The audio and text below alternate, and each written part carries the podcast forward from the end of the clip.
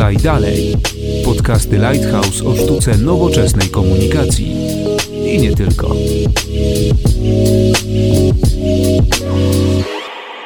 Dzień dobry, Konrad Domański. Zapraszam na dwunasty odcinek podcastu Lighthouse Podaj Dalej, w którym porozmawiamy o najciekawszych naszym zdaniem rozwiązaniach pokazanych na CES 2020. Porozmawiamy o prognozach na najbliższe miesiące, częściowo też na lata w odniesieniu do technologii i biznesu i nie tylko. Moimi i waszymi gośćmi dzisiaj Paweł Pilarczyk, IT Biznes. Cześć oraz Ewa Skalniak z działu Tech w Lighthouse. Dzień dobry, witam serdecznie. Zanim o sesji prognozach, warto podkreślić, że wiele z takich prognoz często po prostu się nie sprawdza. Ktoś nawet mądry powie, że nie wiem, za 5 lat będą autonomiczne samochody, za 10 lat będziemy rozmawiać z droidami, te droidy będą z nami funkcjonować, a to wszystko nie do końca się sprawdza. Nawet takie tuzy jak Bill Gates, Elon Musk czy Jeff Bezos często się po prostu mylą.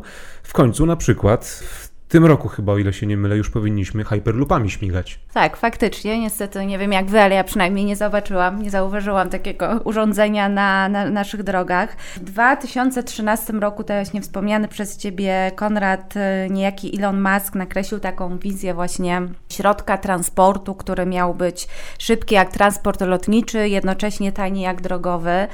I według jego założeń kapsuła z pasażerami miała się poruszać w takiej specjalnej rurze z obniżonym ciśnieniem, z naddźwiękową prędkością, jeśli dobrze pamiętam, 800 mil na godzinę, czyli to jest ponad 1200 e, km na godzinę, także jest to no, zawrotna prędkość.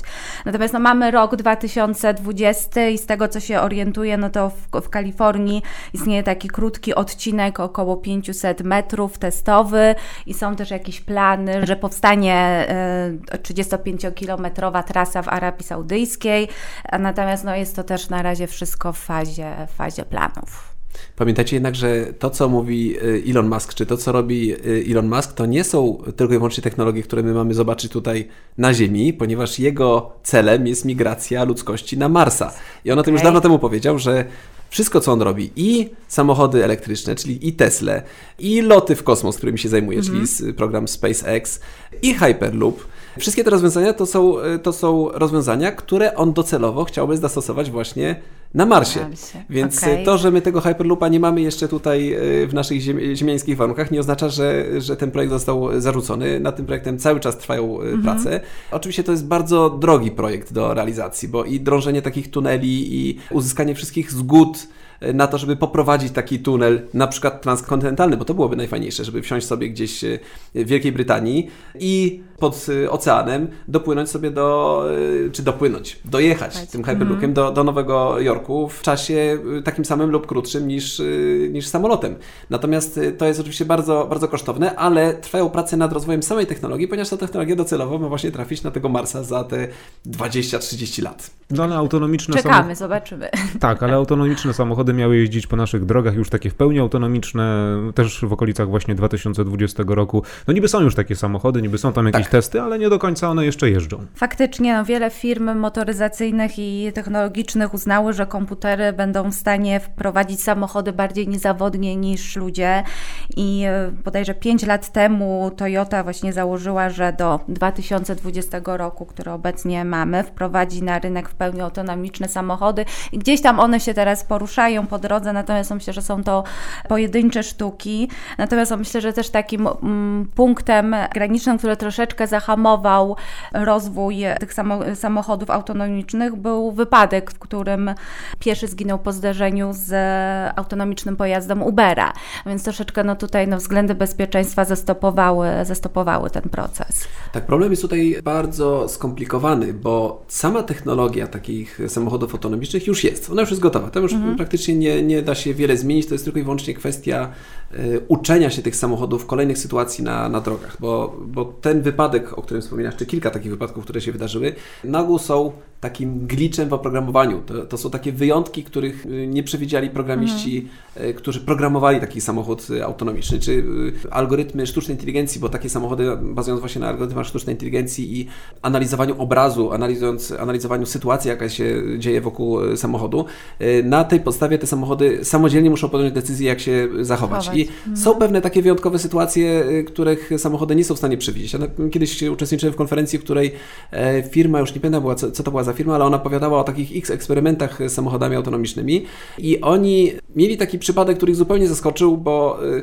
samochód ich y, eksperymentalny jechał po drodze i w pewnym momencie na drogę wpadła różowa czy, czy czerwona jakaś y, kulka. Samochód się zatrzymał i wysłał komunikat, że na, drodze, na drogę wpadła piłka. Więc on, żeby nie przejechać tej piłki, yy, się, się zatrzymał. Natomiast okazało się, że to nie była piłka, tylko to był po prostu balon.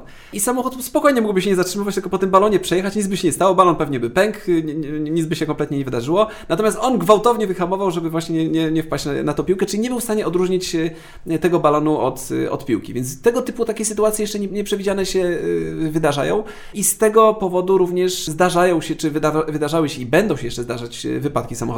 Natomiast musimy się z tym niestety pogodzić, że takie wypadki będą i że to jest niestety cena wprowadzania takich samochodów na rynek. Nadal są takie sytuacje właśnie, które jeszcze te samochody są zaskakiwane y, w, w rzeczywistości, że wejdzie nagle rowerzystka z, y, z rowerem w miejscu zupełnie niedozwolonym i samochód kompletnie się tego nie spodziewa. Znaczy ta, tam sytuacja akurat w konkretnie tym przypadku była taka, że podobno ten samochód rozpoznał tą rowerzystkę. Natomiast będą takie, takie sytuacje jeszcze się zdarzały, ale przez to, że my nagłaśniamy i że ludzie mówią, nie, my nie chcemy tych samochodów, bo, bo te samochody zabijają, to, to powoduje, że nagle firmy muszą, y, muszą wyciszyć pracę nad y, samochodami autonomicznymi, co niestety powoduje, że tych ofiar śmiertelnych cały czas mamy mnóstwo, ponieważ rocznie na drogach minie, ginie milion No osób. właśnie, no ludzie tak czy siak giną. I tak umierają. I tak, tak umierają, to jest milion dokładnie. osób rocznie. Szacuje się, że jeżeli samochody autonomiczne wjadą na, na drogi, to ten współczynnik spadnie minimum o 95%.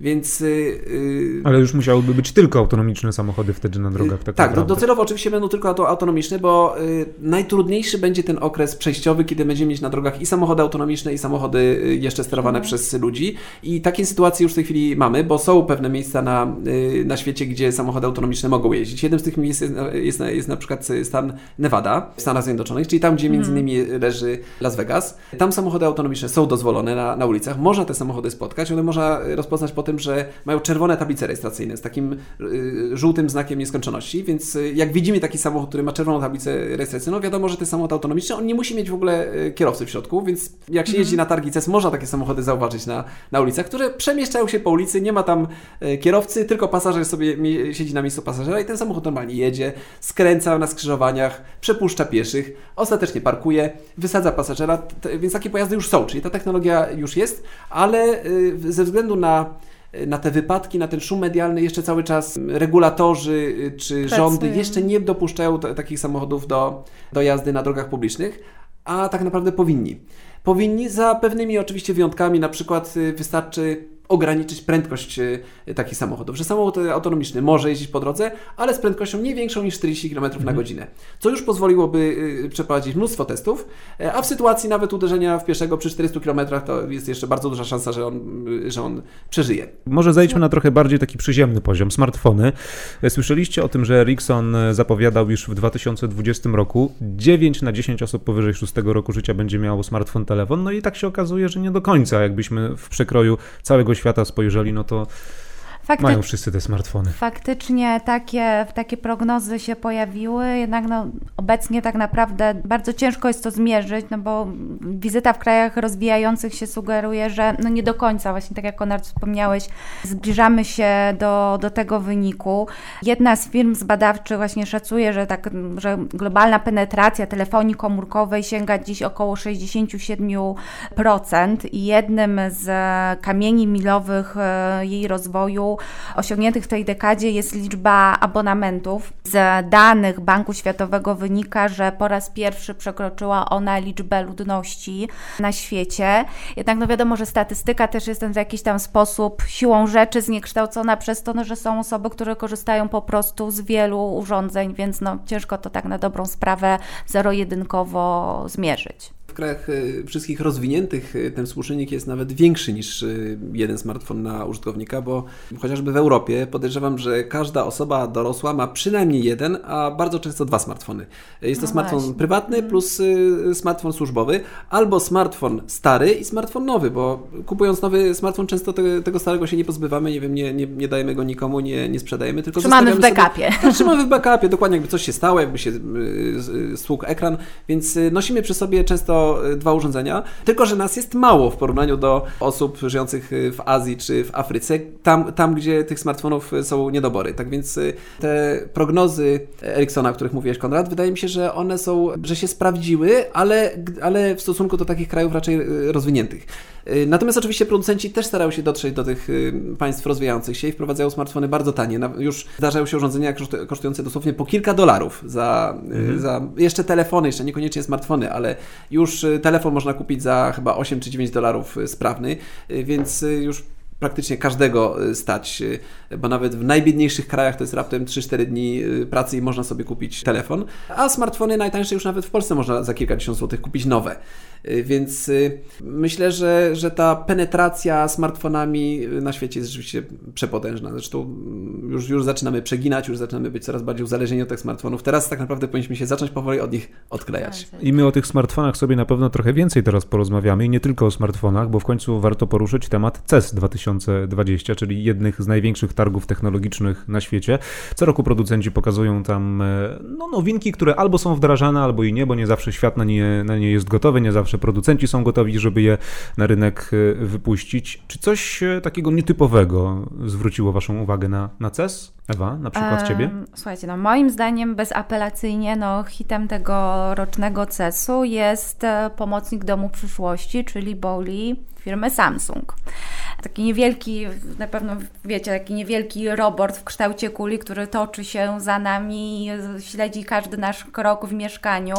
Może uruchomić nam na przykład ekspres do kawy, czy też odsłoni e, żaluzję. I co tutaj jest bardzo ważne, że jest, dzieje się to wszystko bez komendy głosowej, tylko no właśnie ten mm, Bowli jest w stanie jakby dzięki specjalnemu algorytmowi przewidzieć e, nasze potrzeby do tej pory no jednak to nie miało miejsca, wszystko to właśnie dzięki sztucznej, sztucznej inteligencji. Nie wiem, czy oglądaliście, wiem Paweł, chyba, że nie byłeś na CESie w tym roku, ale na pewno tak, też tak. oglądałeś, ja oglądałam sobie filmik, który właśnie pokazuje, jak ten boli tak naprawdę działa i funkcjonuje, tak, no więc mhm. potrafi się nawet zająć naszym y, y, pupilem Psem, i tak. uruchomić mu jakieś urządzenie, gdzie będzie mógł sobie oglądać czworonożnych przyjaciół, jeżeli e, tutaj właśnie nasz pupil na przykład, nie wiem, zrzuci jakieś cukierki z z szafy, no to jest Bowl jest w stanie uruchomić odkurzacz i później posprzątać, wysłać całe zdarzenie tutaj na telefon nam, kiedy na przykład jesteśmy w pracy.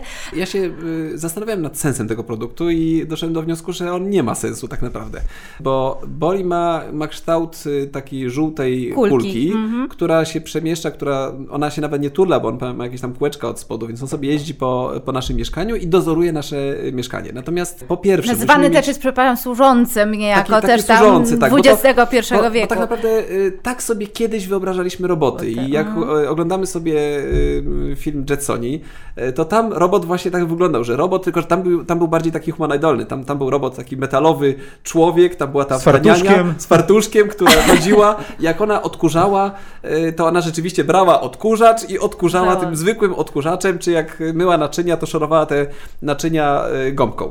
E, tymczasem e, te roboty, które faktycznie trafiają do naszych domów, w ogóle nie, e, nie wyglądają w ten sposób. To, to nie są tacy ludzie. Z rączkami, tak, z, z rączkami, tak, tak, tacy humanoidalni. Tylko, tylko zobaczmy chociażby tego robota sprzątającego u nas w domu.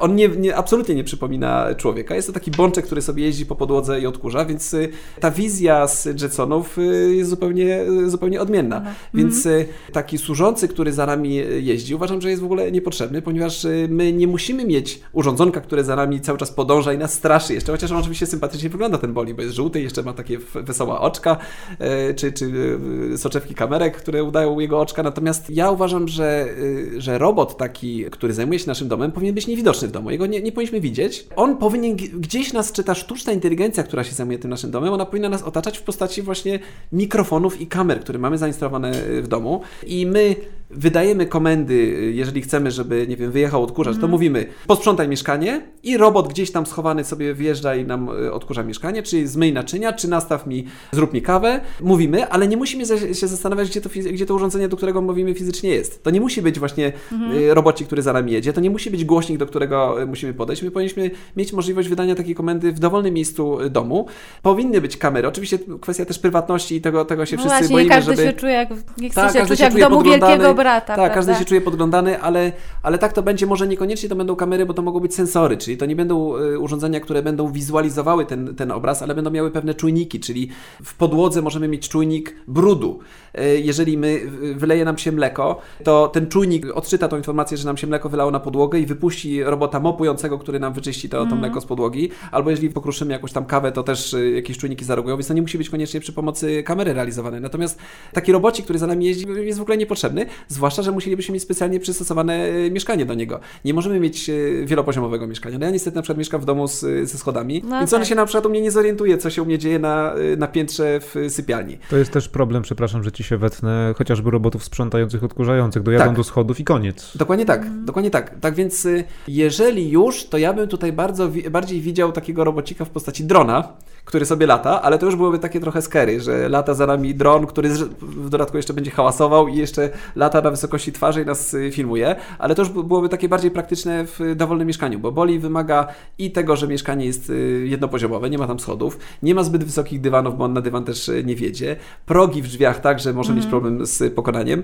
więc y, no to jest takie urządzenie, to trochę taki bajer, ale, ale uważam, że raczej niepotrzebny i mało praktyczny. To wszystko da się załatwić tymi urządzeniami, które nawet już dzisiaj są, y, bo wystarczy, że postawimy sobie głośniczek taki e, Amazon Echo czy, czy Google Home, czyli takie głośniczki do sterowania głosem i przy pomocy tych głośniczków zrobimy praktycznie wszystko. Wystarczy też zaprogramować, połączyć te, te, te głośniczki e, z naszym systemem domu inteligentnego. Nasza polska marka, czyli do niedawna polska Fibaro, e, produkuje systemy domu inteligentnego, e, które są naprawdę bardzo przystępne cenowo. Kupuje się centralkę za kilkaset złotych, czy w takiej bardzo wypasioną centralkę za 1000 złotych i poszczególne końcówki e, sterowane tą centralką za 100-150 złotych, więc możemy sobie wyposażyć nasz dom kompletnie. Za 2-3 tysiące złotych mamy naprawdę rozbudowany system y, domu inteligentnego. I to jeszcze w dodatku sterowany głosem, bo możemy sobie zrobić y, żaluzje sterowane y, głosem właśnie przy pomocy tego, tego systemu. Y, Możemy zrobić sobie sterowanie też robotem, to akurat nie, już nie związane z y, samym systemem, bo, bo, bo wszystkie teraz nowoczesne roboty mają możliwość sterowania głosem, więc wystarczy je właśnie sparować czy połączyć z naszym kontem Alexy czy Google'a i możemy wydawać głosem komendę, żeby taki robot y, wyjechał i posprzątał nam y, w mieszkaniu. Możemy sobie zrobić lampki, które nam się zapalają i to jest naprawdę już coś, co, co dzisiaj jest i ten boli... To tylko Fajny to, to, to, to gadżet, jest fajny tak, gadżet, to jest, to jest fajny No- gadżet, ale taki, taki niepraktyczny i to jest akurat urządzenie, które nie sądzę, żeby kiedykolwiek y, trafiło do naszych domów. No właśnie, bo też słyszałam teorię, że on został wprowadzony tylko po to właśnie, żeby zaprezentować możliwości inteligentnego domu i No tak, tak. na dobrą sprawę temu tylko wyłącznie ma służyć. Natomiast no, mnie się podoba, jako właśnie No, mówię, jest no, taki słodziak, tak, żółty słodziak, dokładnie, taki no, nowy członek rodziny Tak, powiedzmy, taki tak? żółty- pluszak taki. dokładnie tak, dokładnie tak. Natomiast no, faktycznie pewnie z praktycznego punktu widzenia, no to Tak. niekoniecznie. Ale jeżeli chodzi o praktyczny punkt widzenia dla kobiet y, w szczególności, to wyczytałem, iż L'Oreal się nawet na CESie pojawił w tym roku. Tak, to prawda. To pewnie ja może bardziej zwróciłam uwagę na Perso, czyli takie no, urządzenie, które jest połączeniem, słuchajcie, szminki, podkładu i systemu do pielęgnacji skóry. No właśnie, widzę, Paweł, że nawet nie, nie, nie, nie, do końca, nie do końca słyszałeś o A tym. widzisz, jednak nie tylko smartfony. Dokładnie, na CESie dla potrafisz mnie każdego... zaskoczyć jednak. Na CESie dla każdego coś miłego, każdy znajdzie coś, e, coś dla siebie. Jest to, Perso jest to takie e, urządzenie, które łączy się z, blu, z Bluetoothem, z aplikacją L'Oreala i można zeskanować twarz, dzięki czemu dowiemy się, które nasze miejsca na twarzy wymagają już tam szczególnej pielęgnacji, czy mamy skórę bardziej suchą, czy mieszaną, czy akurat potrzebujemy nawilżenia, czy potrzebujemy, nie wiem, przykryć pierwsze zmarszczki, więc to urządzenie skanuje właśnie naszą skórę i uwaga, od razu jest w stanie wyprodukować nam odpowiedni krem, specyfik, tak? Także mamy na zamówienie krem spersonalizowany, dostosowany do, e, Do do, naszej cery naszej, nawet, do tak? naszej cery, do naszej twarzy i właśnie akurat czy w danym momencie potrzebujemy bardziej nawilżenia, czy może czy przykrycia. To takie malutkie urządzenie, które no waży około pół, pół kilograma, także no idealnie można sobie, słuchajcie, postawić w, w łazience i też wiem, że są plany, co też jeszcze no bardzo byłabym ukontentowana, jeżeli faktycznie to by się wydarzyło, że są plany, że w przyszłości na podstawie naszego zdjęcia z Instagrama, na przykład, no nie wiem, jest moje zdjęcie w jakiejś tam czerwonej sukience, to też to perso będzie w stanie e, wyprodukować e, szminkę w odpowiednim kolorze, która idealnie będzie pasować do tej sukienki. Rady. Więc e, tak, słuchajcie, ja mam 30 chyba różnych szminek w domu, natomiast właśnie też nie zawsze mi Ale takiej jeszcze pasują, nie masz. ale takiej właśnie nie mam. Jeżeli byłaby właśnie dostosowana idealnie do tej, tej kreacji, no to byłabym mega zadowolona, więc myślę, że jeżeli faktycznie, myślę, że troszeczkę jednak jest to melodia przyszłości, nie wydarzy się to ani za, za rok, ani za dwa, natomiast no jeżeli będą takie rozwiązania, no to myślę, że miliony To kobiet Ci, że będą już, już wdzięczne. trochę podobne rozwiązanie jest, już jest. Y, Pokazywał to Amazon w zeszłym roku na, Aha. na swojej konferencji. Amazon ma swoją kamerkę, już nie pamiętam jak ona się nazywa, ale y, przygotowali aplikację do tej swojej kamerki, która pozwala Ci wspomóc się sztuczną inteligencją y, Amazonu przy doborze ubrania. Czyli zakładasz na siebie jakiś zestaw ubrań, w Twoim przypadku pewnie jakaś sukienka, buty, stawisz przed, y, przed tą kamerą, kamera robi Ci zdjęcia i mówi, wiesz co, te buty to Ci jednak nie pasują do tej sukienki, lepiej załóż zielone. Okay, Gdzie on wow. jest w stanie dobrać Ci stylizację automatycznie, czyli jest takim Twoim osobistym y, stylistą. I ten system już, już działa, już jest dostępny. Wow. Więc a propos, a propos tutaj dobierania koloru y, szminki do sukienki, to możesz sobie, jeżeli masz problemy z, z doborem y, ubioru, to ten To system potrafi Ci dobrać, jak, potrafi Ci pomóc, jak się ubrać, żebyś była modna. Od jutra w Ewy w domu też będzie taki system. Tak. Tak, nie wiem, czy, czy jeszcze mnie stać na taki system, 300 ale... zł. A, no proszę, no to kupuję.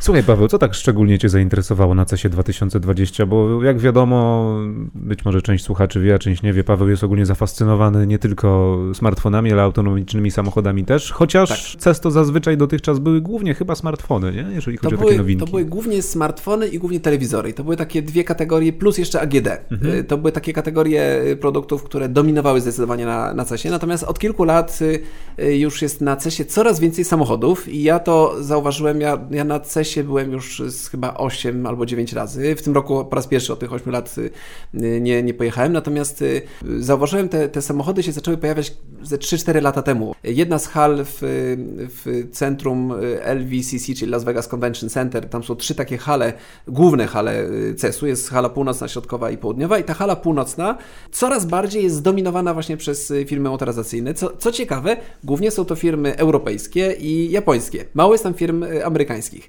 I te firmy y, europejskie i japońskie, czyli tam mamy Nissana, no i także i koreańskie, czyli mamy Nissana, mamy Mercedesa, mamy Hyundai'a, mamy BMW, Ford się gdzieś tam y, między nimi również chowa. Natomiast dominują właśnie te firmy też przede wszystkim niemieckie. Niemieckie mają największe stoiska. Audi, Mercedes to, to, to mają największe No, cała stoiska. ta grupa. Tak, i tam pokazują swoje najnowsze rozwiązania technologiczne w dziedzinie y, samochodów. Jeszcze kilka lat temu to były samochody elektryczne.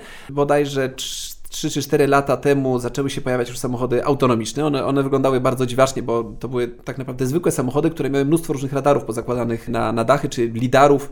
E, To są takie laserowe y, mierniki odległości, więc te samochody wyglądały bardzo cudacznie. Natomiast już, y, już od jakiegoś czasu na, y, na targach są pokazywane samochody, które wyglądają zupełnie już normalnie, nie mają żadnych wystających elementów. Wyglądają oczywiście bardzo futurystycznie i te wszystkie radary i, i kamery mają pochowane już wewnątrz obudowy samochodu, czyli to są od razu samochody budowane pod kątem trybu autonomicznego.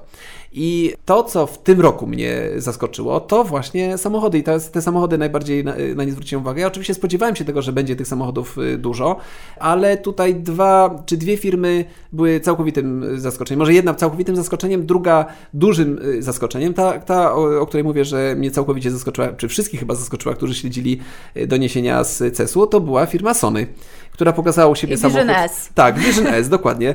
Nagle Sony na swojej prezentacji, na konferencji, nagle na, na scenę wjeżdża samochód, który został wyprodukowany przez y, Sony. On y, trochę przypomina Porsche Taycana, trochę przypomina Tesla, taki rzeczywiście nowoczesny. Nie wygląda jakoś tam super futurystycznie, natomiast jest to samochód rzeczywiście wyprodukowany przez y, Sony.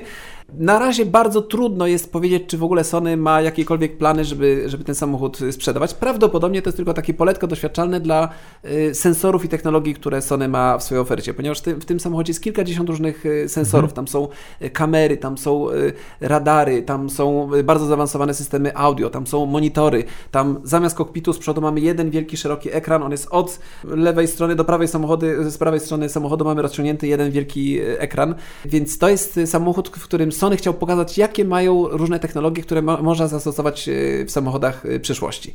Więc to, to było jedno duże zaskoczenie, a drugie zaskoczenie to był Mercedes. Ja spodziewałem się po Mercedesie, nawet ja przygotowałem przed CES-em taki taki artykuł na, na moim portalu IT Business na temat tych nowości, których można się spodziewać na, na CESie i prognozowałem, że Mercedes pokaże elektryczną klasę S, czyli samochód EQS. Mhm. Okazało się, że, że, że tego samochodu na CESie nie było, za to Mercedes pokazał auto, które się nazywa Vision AVTR. AVTR pochodzi od dwóch rzeczy. Po pierwsze jest to samochód, który powstał przy współpracy producentów filmu Avatar i czerpie pełnymi garściami inspiracji właśnie z tego filmu, a po drugie AVTR to jest Advanced Vehicle Transformation. To jest e, skrót, czyli zaawansowana transformacja e, pojazdu i to pokazuje, jakie technologie przyszłości będziemy, zobaczymy w samochodach w bardzo odległej przyszłości, ponieważ to nie są samochody, które, e, które wjadą na drogi za 5 czy za 10 lat, tylko to jest bardziej 20-30 lat. Teraz będzie kontrowersyjnie, bo to jest temat, o którym każdy gdzieś tam mówi, na głos nikt nie chce tego wypowiedzieć, ale CES to też branża sekstech. No właśnie, i aż tutaj wszyscy nabraliśmy aż mi dech tak, wody, tak, wody tak, o tym porozmawiamy. Faktycznie to w, w, tym roku to po raz pierwszy oficjalnie tutaj to gadżety z tej branży sextet pojawiły się, pojawiły się na CESie. Myślę, że warto tutaj przypomnieć sytuację z zeszłego roku, kiedy jedna z, z film Rola Di Carlo, jeśli dobrze, dobrze, dobrze pamiętam, została jeszcze przed CESem 2019 nagrodzona w kategorii innowacyjność dla wibratora, natomiast no później stwierdzono jednak, że no CES to może nie do końca jest miejsce dla, dla tego typu gadżetów, no i jeszcze przed samymi targami odebrano firmie tę nagrodę i stwierdzono, że w ogóle, że nie, że nie będzie się prezentować. Natomiast w 2019 roku znajdowały się budki, w których można było oglądać e, filmy dla dorosłych w specjalnych gogolach VR. Tak, 360 stopni. Dokładnie. No więc troszeczkę obnażyło tutaj no, hipokryzję organizatorów, no bo tutaj filmy dla dorosłych w specjalnych Oglądajcie gogolach. sobie. Oglądajcie sobie spokojnie. Tak. Dlatego później organizatorzy z Consumer Technology Association stwierdzili, że jednak przyznają nagrodę ponownie w filmie Laura Di Carlo. Zostanie ona właśnie nagrodzona w tej mhm. kategorii innowacyjność. No oczywiście przyczyniło się, jak tego typu afery, no zawsze przyczyniają się do tego, że sytuacja zostaje nagłośniona i e, jeśli dobrze pamiętam i doczytałam, to e, te specjalne wibratory OSIS kupiło 10 tysięcy osób i firma zarobiła na tym 3 miliony dolarów. No więc jakby nie było, nie ma tego złego, co by na dobre nie wyszło firma się dorobiła, no i oficjalnie teraz firmy z gadżetami e, erotycznymi no, były wystawione na, na CESie, co myślę, że też jest no, jakimś takim smaczkiem i też troszeczkę taką odmianą od tych wszystkich, no nie wiem, kolejnych laptopów, które mamy, mamy przyjemność oglądać. Ja tylko dodam, że to było w strefie Health and Wellness, i, I tam właśnie się ci wystawcy ze swoimi produktami pokazywali, chociaż trochę nieśmiało chyba w tym roku, bo, bo jeszcze tych wystawców zbyt wielu tam nie było, chociaż myślę, że... Chyba 6-6 firm, ci, którzy zobaczyli, Ci, którzy zobaczyli, no słuchajcie, no to jest temat jakby nie patrzeć, może i dla niektórych e, ciężki, ale technologie docierają do wszystkich znaczy, branż. Ale no, słuchajcie, biznes jest... bardzo pcha technologię do przodu, bo y, na przykład... To są ogromne pieniądze to raz. To są ogromne pieniądze i to, to jest coś, z czego korzystają wszyscy, niezależnie od tego, czy się do tego przyznają, czy się nie przyznają. E, natomiast Natomiast wie, y, wiele, wiele rozwiązań technologicznych, które weszły pod strzechy, chociażby na przykład płyty DVD, to filmy y, pornograficzne bardzo mocno ten rynek DVD pchnęły do przodu. Y, tak samo właśnie to, o czym Ewa wspomniałaś, czyli wideo 360 stopni, czy, czy wideo VR. No przyznam się, bez bicia oglądałem taki film w okularach VR. To są zupełnie inne doświadczenia. Nieznane nagle... wyznania Pawła Pilarczyka. Tak, to, to się wytnie potem. Więc oczywiście wrażenie jest takie, jakbyśmy faktycznie tam byli. Nagle ja e, zakładam ten hełm na głowę i nagle jestem tym, tym macho, który tutaj ma pięć dziewcząt wokół siebie. Ja czułem się nawet nieswojo wręcz, bo poza tym nie wiedziałem, co teraz robić w, ta, w takiej sytuacji. E, natomiast e, to oczywiście daje zupełnie nowe, nowe doznania i tak i, i ten seks biznes bardzo wpływa na wiele różnych gałęzi technologii. Oczywiście tutaj organizatorzy czasu mają duży zgrzyt, co robić z tymi firmami, które prezentują mhm. wibratory, czy które pre mhm. prezentują seks roboty. Dwa lata temu na przykład bardzo dużo się mówiło o takim y, seks robocie, który, który tańczy na róże. I okazało się, że, że organizatorzy nie pozwolili na pokazywanie tego, y, tego robota, więc y, robot został zlokalizowany w jednym z nocnych klubów w Las Vegas, kilka kilometrów od, od, od hali głównej. Okay. Ja przyznam się, że pojechałem nawet z drugim dziennikarzem, pozdrawiam Radka Kotarskiego. pojechaliśmy, pojechaliśmy tam razem i razem z, z kolegą z Mercedesa e, pojechaliśmy, bo chcieliśmy tego robota koniecznie e, zobaczyć. E, natomiast okazało się, że akurat robot wtedy był nieczynny, tylko, tylko nam pan odsunął firankę i robot był zawieszony na rurze wyglądał straszliwie, bo to, to nie, nie wyglądało jak, jak kobieta, tylko to był taki rzeczywiście robot humanoidalny, który zamiast głowy miał taką kamerę przemysłową. Więc wyglądał to bardzo dla koneserów. strasznie kosmicznie, więc naprawdę dla, dla koneserów, ale podobno bardzo realistycznie się poruszał. Nie, nie da nam było tego zobaczyć, bo robot był akurat wyłączony.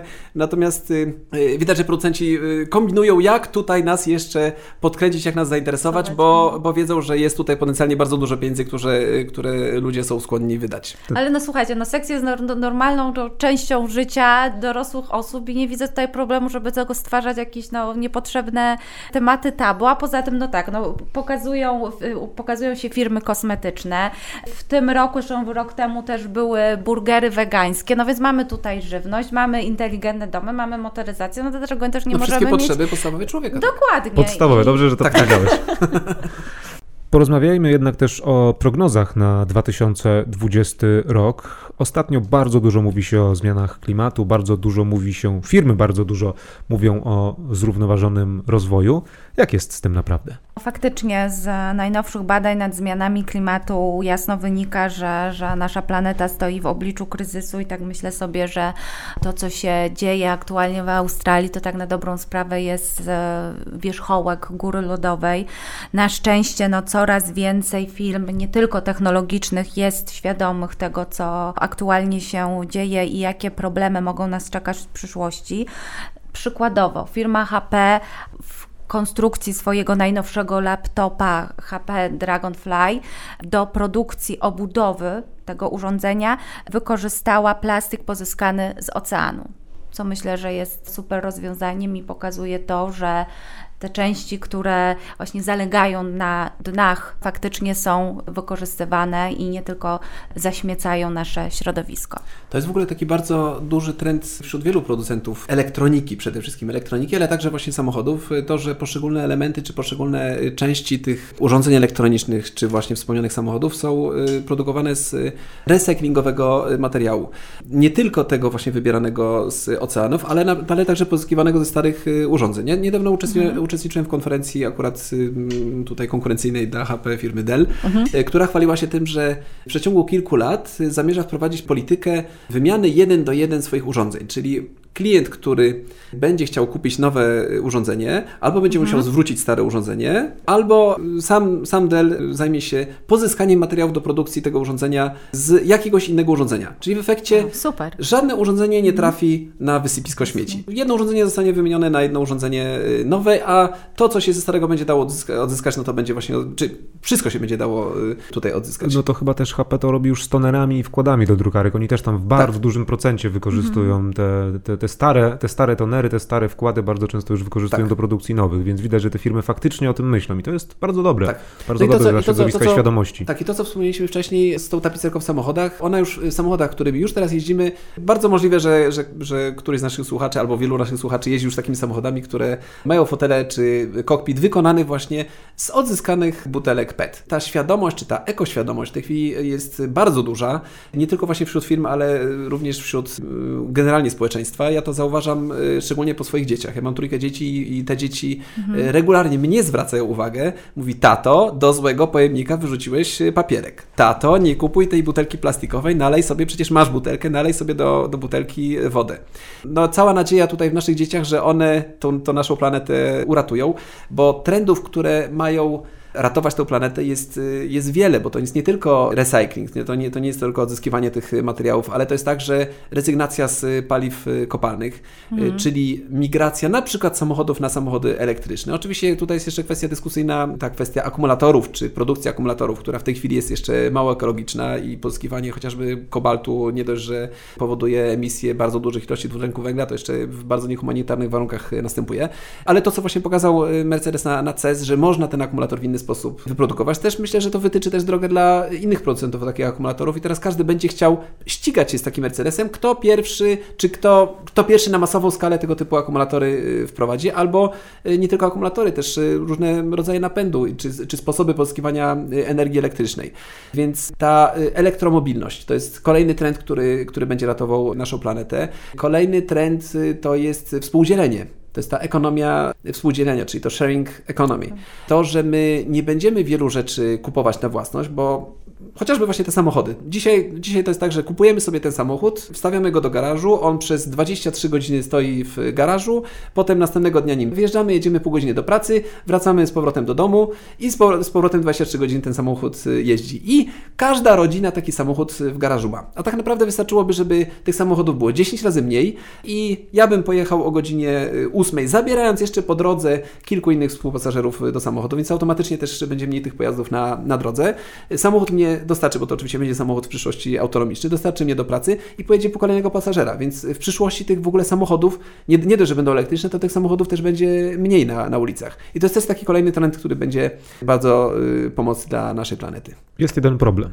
Prywatność. Prywatność, no to jest niestety taka cena, którą będziemy musieli zapłacić za wiele udogodnień. Ja myślę, że, że osoby, które tak naprawdę nie mają nic szczególnie do, y, do ukrycia, nie, muszą nie się, się jakoś, Tak, nie muszą się jakoś szczególnie obawiać. Tutaj y, jedynym problemem y, jest to, że będą nam serwowane personalizowane oferty, czy personalizowane reklamy pod nasze gusty, czy pod nasze potrzeby, co z drugiej strony, jakby nie patrzeć, też nie jest niczym złym, bo ja na przykład przeglądając strony internetowe wolę zobaczyć reklamy, nie wiem, samochodów, reklamy gadżetów elektronicznych niż reklamy, nie wiem, kosmetyków na przykład damskich, co do tej pory wyskakiwały te reklamy zupełnie losowo, więc wolę mieć te, ten przekaz targetowany czy kierowany y, na mnie. Więc y, oczywiście sprzedawcy będą, czy sprzedawcy, producenci różnych dóbr będą starali się w ten sposób przekonać mnie, bo wiadomo, że jest większe prawdopodobieństwo, że ja kupię gadżet elektroniczny, jeżeli zobaczę jego reklamę, czy, czy przechodząc koło sklepu pojawi mi się ten gadżet gdzieś na jakimś ekranie. Więc taka jest niestety nasza przyszłość i, i przed tym już raczej nie, nie uciekniemy. I tutaj próby kasowania kont na Facebooku, próby zamazywania swojego wizerunku na nic się nie zdadzą, bo kamer do monitoringu są już y, setki tysięcy w każdym mieście. Te kamery nas wszystkich filmują w niektórych nie państwach. Uciekniemy przy tak, nie uciekniemy przy tym. Już niestety Chiny już oczywiście wprowadzają pełną identyfikację y, swoich obywateli. Teraz y, niedawnym pomysłem Chińczyków jest to, że jak się kupuje kartę SIM do, y, do telefonu, to trzeba zeskanować swoją twarz, czyli już nie, nie będziemy podawać dowodu osobistego, mm. tak jak to robimy teraz chociażby w Polsce, tylko tam skanujemy swoją twarz i do naszej twarzy jest przypisywana karta i oczywiście już system wie, że to jest konkretny, to jest Paweł Pilarczyk, a tak wygląda Paweł Pilarczyk i wystarczy, że ja na przykład przebiegnę na czerwonym świetle gdzieś e, w centrum miasta, kamera mnie sfilmuje, będzie wiadomo, że to Paweł Pilaczek, jemu trzeba wysłać mandat. Więc automatycznie ja, e, wiedząc, że takie systemy istnieją, na pewno będę grzeczniejszy na tej ulicy, na pewno mm, zaczekam na to zielone światło na, na ulicy, na pewno nie obrabuję jakiegoś młodzieńca, nie zrabuję go z telefonu, bo będę wiedział, że kara jest nieunikniona, więc ma to na pewno swoje dobre rzeczy. No a to, czy należy się obawiać, no to już oczywiście kwestia bardzo dyskusyjna. Mówiąc o, o nowych technologiach i o prywatności, no to nie sposób nie skomentować sytuacji, sytuację, która miała miejsce na Facebooku tydzień temu w piątek, kiedy z powodu pewnej awarii. Znaczy, awarii to jeszcze się okaże. To, to, to się jeszcze okaże niedługo. Nazwijmy to w cudzysłowie w każdym razie.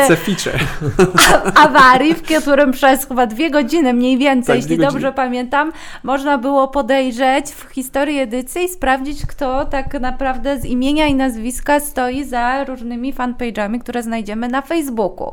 Oczywiście no, zaraz pojawiło pojawiło się mnóstwo artykułów, zwłaszcza w kontekście tutaj no, polityków, kto tak kto, mhm. kto prowadzi ich media społecznościowe, więc może nie będziemy tutaj wymieniać nazwisk, natomiast no, pojawiły się pewne zaskoczenia, no i myślę, że też osoby, które no, prowadziły różne portale, no też są też, istnieją takie sytuacje, że po prostu usunęły tę portal, ponieważ po prostu nie chciały być kojarzone z, z danym fanpage'em. Także no, dwugodzinna awaria w cudzysłowie no, spowodowała jednak duże, duże zamieszanie, no i jakby nie było naruszenie tej, tej prywatności. Tak? tak, ale ta sytuacja spowodowała pojawienie się takiej bardzo, bardzo e, dużej dyskusji na temat tego, czy to nie, nie aby dobrze się wydarzyło, e, ponieważ e, problemem teraz w internecie jest właśnie ta anonimowość i hejt, na który sobie ludzie przyzwalają przez to, że czują się anonimowi. anonimowi.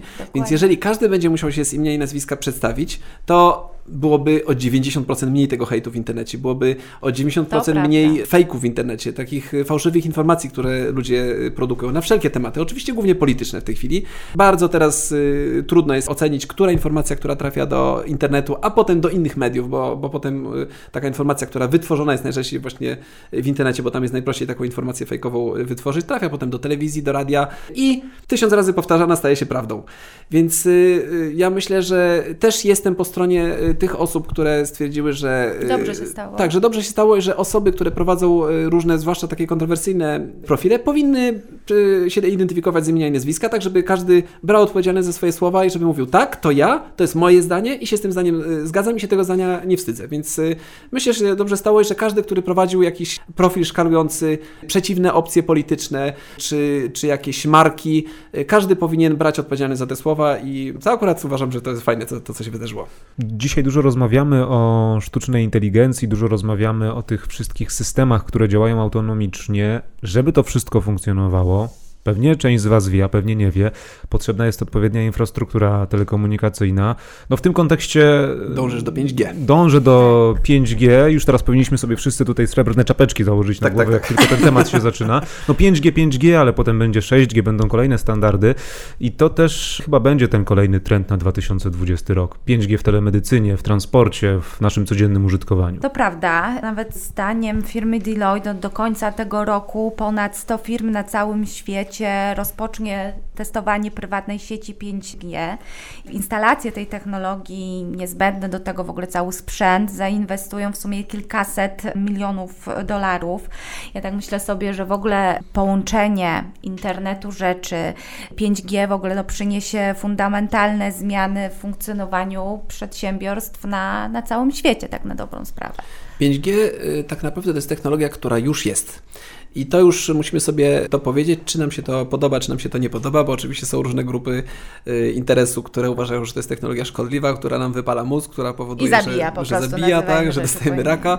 Natomiast przed tym nie uciekniemy, ta technologia już jest, już działa także w Polsce. Już y, nawet mamy dwóch operatorów, którzy twierdzą, że uruchomili y, takie działające sieci 5G, teoretycznie dostępne dla zwykłych konsumentów. Praktycznie jeszcze problem jest taki, że nie mają te firmy zgody od regulatorów, od UKE, czyli Urzędu Komunikacji Elektronicznej. Ten urząd jeszcze nie zezwolił na, y, na uruchomienie pewnych częstotliwości, natomiast już takie sieci działają i jeszcze w tym roku już będą popularnie działały y, już w, na pewno w większych miastach w Polsce. Jeżeli zaopatrzymy się w smartfona z funkcją 5G, czy jakiekolwiek inne urządzenie, bo to nie tylko smartfonów dotyczy, ale to, co powiedziałaś Ewa, też internet rzeczy, bo to jest akurat taka gałąź gospodarki, która niezwykle eksploduje dzięki 5G.